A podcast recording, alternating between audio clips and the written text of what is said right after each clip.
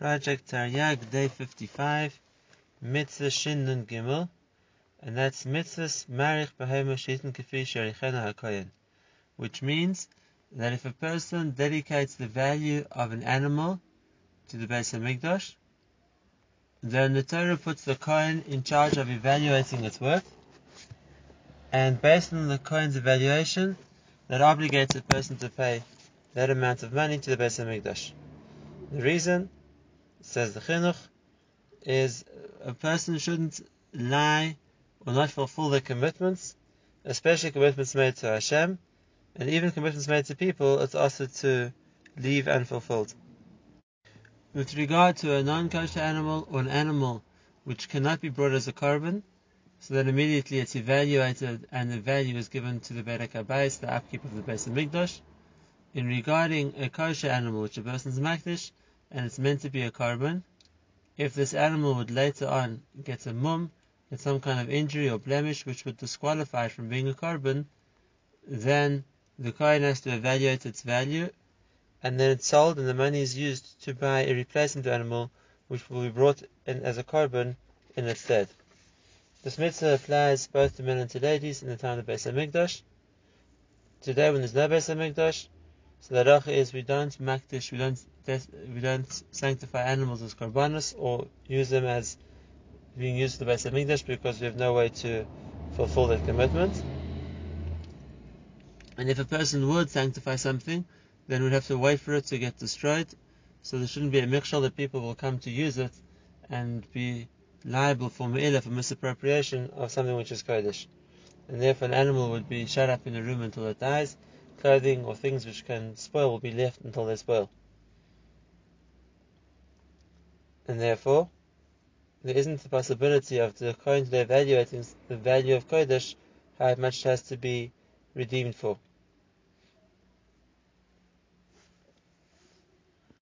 There is the option of being paid to something, redeeming it even for much less than its value, like Shmuel said, and that way one doesn't have to destroy the whole item. And therefore the Chinuch says, in that sense, it would possibly be practical even Bisman Hazeh. Mitzvah Shin Nun Daled, and that is when it comes to a person's house. If he was Makdish his house, which means its value has to be given to the Beis HaMikdash, and he wants to then be able to use his house, he has to pay the value in order to enable him to use the house. But the Torah says, in a case like that, that he has to add a chomesh, a fifth, to its value as well. The reason for this, like we saw in previous mitzvahs, is that HaKadosh Baruch Hu wants us to be in awe of the Beis HaMikdash, and therefore something which is meant to be used for the Beis HaMikdash, we shouldn't be too quick to uh, redeem and possibly at less than its value, and therefore the Torah adds a fifth to the price, so that we'll for sure have paid what it's worth to the Beis HaMikdash. However, this din of paying an extra doesn't apply to fields which a person buys, only to houses. Says the Chinuch, because it's unusual that a person would be makdish's field, since it's something which he is more important to him, he needs it for his income. The halacha is when someone is makdish, either an animal or his house, so after the kohen evaluates what they think it's worth, they give the owner the first chance to redeem it from Hekdesh, and he has to make a bid on how much he's prepared to redeem it for. If that's the highest bid, then he gets to redeem it. If somebody else outbids him and the, the owner is not prepared to match the higher price, so then the other person has the right to redeem it from Kodesh, and it goes to the other person. The difference just is, is that if it would be a house in a walled city which someone else redeems, then the owner originally was makdish it, has twelve months to buy it back. If not, then it's like a sale of a house in a walled city, which means it goes to the to the person who purchased it and doesn't return to the first owner in the Yovel. However, it would, if it would be in an open city where the houses do go back in the Yovel, then even the person who redeemed it from Hekdesh will only have it until the Yovel, at which time it will go back to the original answer, the original owner. We also learn from this then that a person can only consecrate something which both belongs to him and is right now in his rishus, but something which isn't shelo, it doesn't belong to him, or isn't b'rishusay, he doesn't have control of it right now, is not something that a hekdesh can apply to. However, karka, property, wherever it is, is considered belonging to him, and therefore he can always make his property kodesh. If a person would consecrate his house, like we saw previously, we would have to either give its value and throw that into the Yam HaMelech, or at least like Shmuel, redeem it for even something, even much less than its real value, and destroy that money in order to enable him to use his house again. But the din, as stated, is only when the Yovel is noyeg, because um, just like by, we saw here by houses, that the field which is freed from hekdesh will return to the owner in the time of the Yovel. And if a person is over in this and is makdish his house and doesn't pay the erech, so then he's mevatel this mitzvah saseh. Mitzvah shin nun hey, and that's the mitzvah of a person who is makdish his field in the time when the yovel is noyeg. And if that's the case, the hekdesh is only until the yovel, and therefore it has to be evaluated not by the value of the property, but by the value of what it can produce until the yovel. And therefore, the Torah gives us the system of evaluation, which is for every area of a chomer, which can plant a chomer of soirim of barley, he has to pay fifty shekel kesef, fifty silver pieces, for all the years until the yovel. Which means, since a person can only sell for a maximum of forty-nine years, so it comes to just over one shekel of the Torah, which is a bigger share of a shekel, a year. And based on the way that the money system worked in the time of Chazal, what that means is that since the the shekel is made up of four dinarim, which is made up of six ma'in, which is made up of two pinyonis, so you have two times four times six, which is forty-eight. So it'll come to, it each year has a value of one shekel and one pinyon per year, and even though they're forty-nine years, so the Gemara tells us that if a person wants to take a whole seller from the money changer, he'll pay the extra punjan as well, and therefore that's where we work out the value of the field, regardless of the quality of the field, whether it's a very fertile field or a very infertile field. Either way around, it's going to be a set system of how much a person has to pay back per year until the yovel.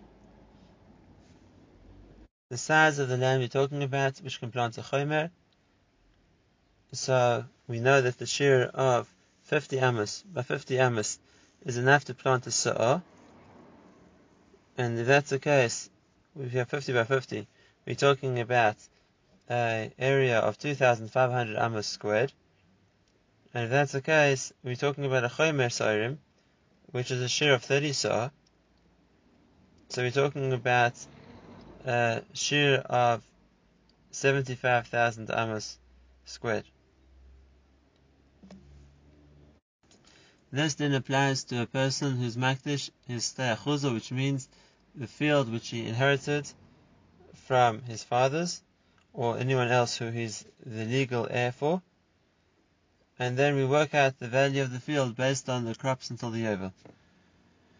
And when he pays back the value, he has to add a chomesh, like we said before, a fifth, which means a quarter of the full price, that when he pays back that amount plus the quarter, it comes to a fifth of the new total. However, if a person bought the field, what's called the shtei mikno, and he wants to be makdish that, the halacha is different, because here it's going to return to the person who sold it in the yovel, it was the original owner, and if that's the case, a person can only be makdish the field until the yovel, for the amount or the value of the amount of money that he paid for it by the amount of years remaining until the yovel. Over here the halacha is whether somebody redeems it from the treasure of the Beis Hamikdash or not. Either way around, it's going to return to its former owner when the yovel arrives. And therefore a person can't consecrate something which isn't his. So since he only had it until the yovel, he can only be makdish until the yovel. However, by a shtei achuzah, which is his, and was meant to return to him in the Yovel, if he is makdish it and he doesn't redeem it until the Yovel, then it becomes something which belongs to the Kohanim, and he doesn't require on it or re- regain it ever again. If Hakdish would acquire a field, so they have no Indian in amassing property, the Hakdish would sell it, and the prices would be used for the Beis HaMikdash. And the halacha is that Hakdish is sold by Hachraza, which means we have to announce what the price is, and we announce this for sixty days, morning and night, so people can find out about it, and then afterwards, whoever wants to come and buy it, for the price it's based and determined that it's worth, can come and buy from the Hakdish.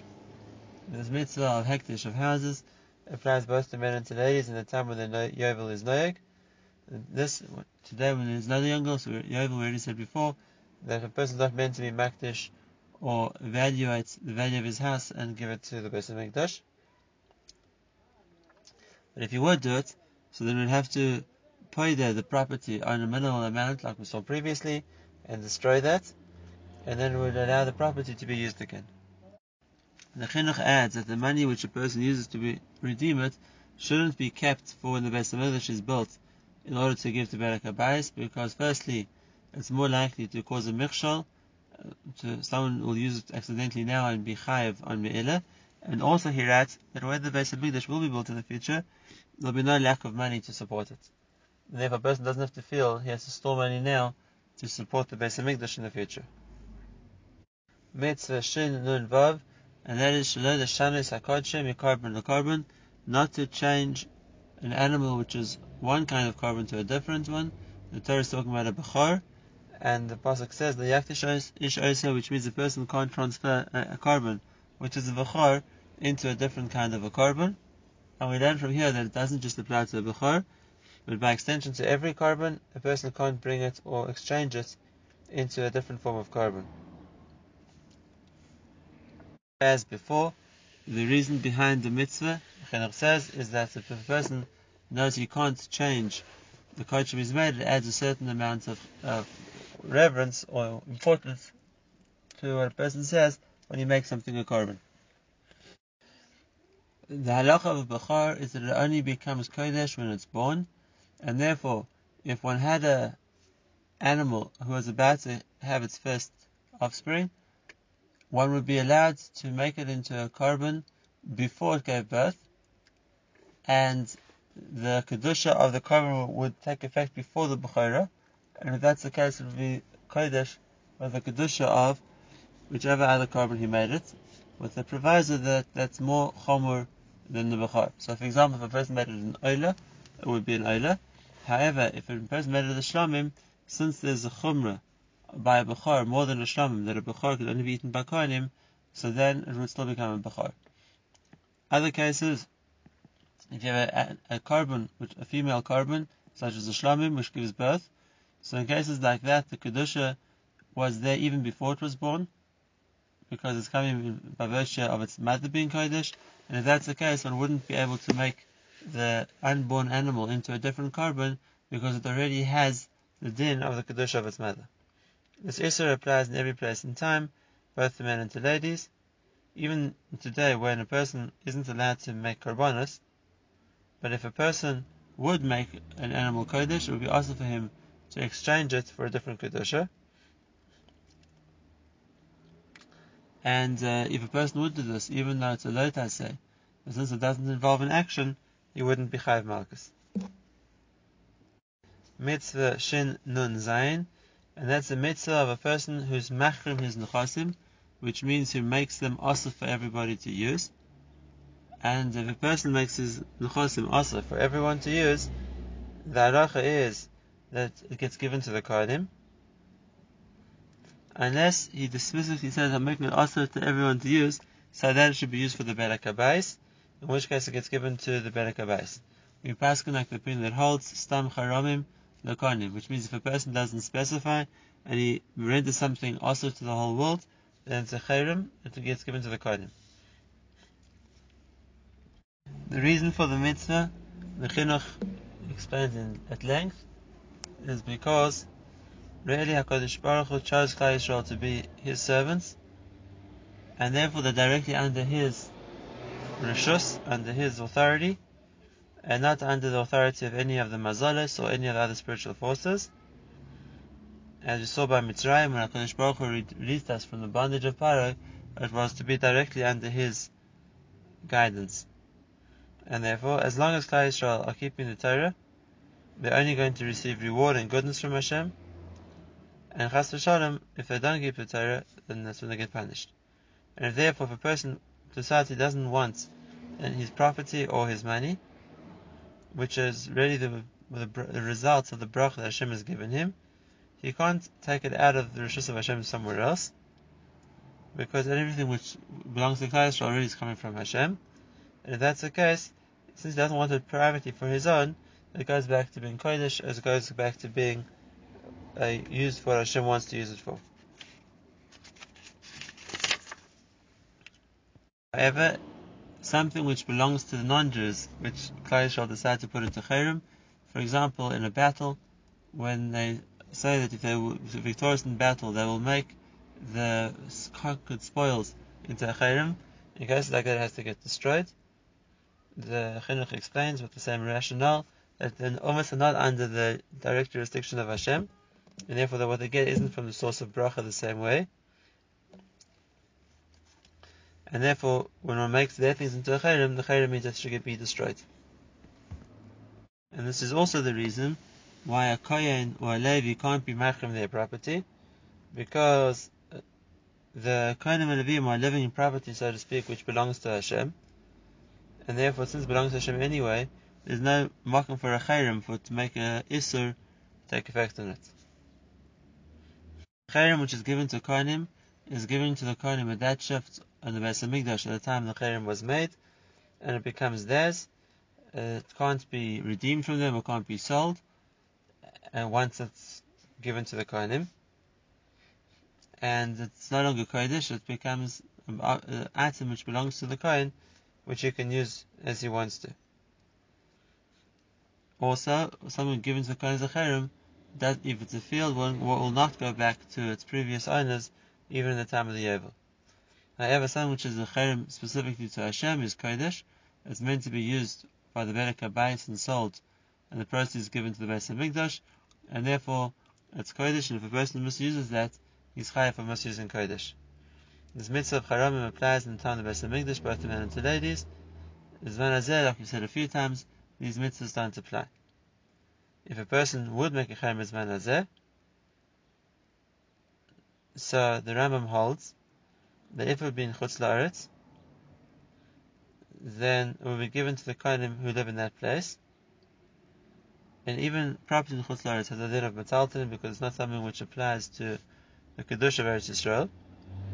But if a person would make a cherem on Karka in Eretz Yisrael, so then it wouldn't take effect at all, because the din of Esod HaCherem only applies when it's Yovel.